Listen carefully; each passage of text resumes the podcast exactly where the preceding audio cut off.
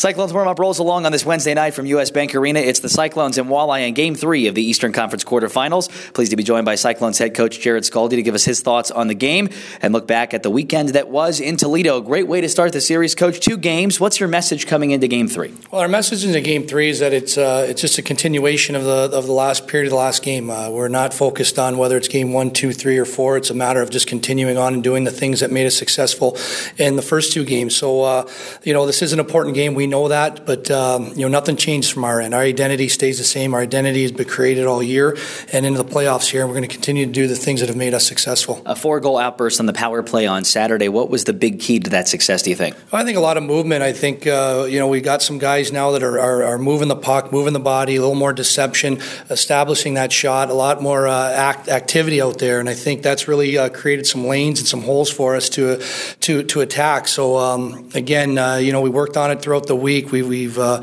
put some line combinations together that we feel will be successful, and, uh, and, and it seems to have worked so far. So, uh, you know, they put us on the power play seven times. I wouldn't expect that again uh, uh, tonight, but um, you know, if that's the case, if we get those two, three, four opportunities, we need to execute a few times. Toledo's added a pair of dangerous forwards. Andre Nestrasil and Max Nicastro are back. Although they lost Ben Youds, they have a couple of dangerous weapons, don't they?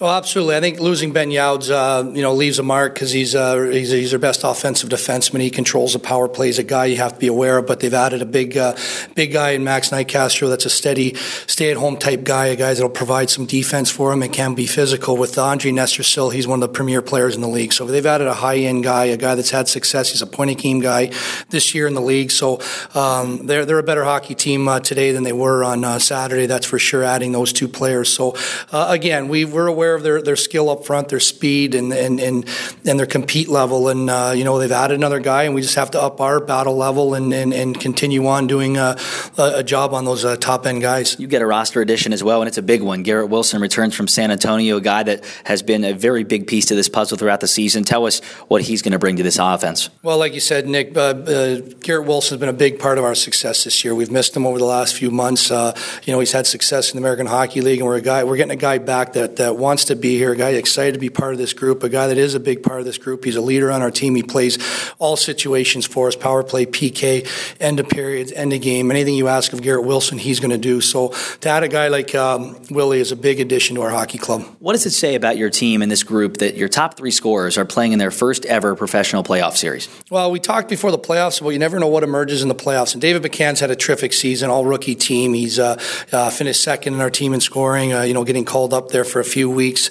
Uh, but, uh, you know, we expect that from David McCann, um, you know, and then with Mike Embach, who's had a great season as a secondary scoring type guy, and Trevor Lewis, who's had a good year. But um, you never know who's going to emerge. And right now, those guys are getting it done for us offensively, and they're going to continue to get the ice time and, and carry on. And, and the important thing to understand is that, you know, the, the Pelech and Aubin and Eves and guys like that, they're going to get their opportunity. There's going to be a time when they're going to need to be called upon to get us a big goal or a big game. And uh, it happens. I mean, uh, you know, we talked about as a group that, um, you know, 18 guys over there, it doesn't matter who's getting it done as long as someone's getting it done, and the guys have to provide roles for us. So, uh, couldn't be happier for those three guys at uh, offensively what they've done for us, and uh, uh, hopefully they can continue it on. Another big difference in the first two games, the goaltending. Of course, you saw Ken Simpson stand on his head. Michael Houser on your side, the same.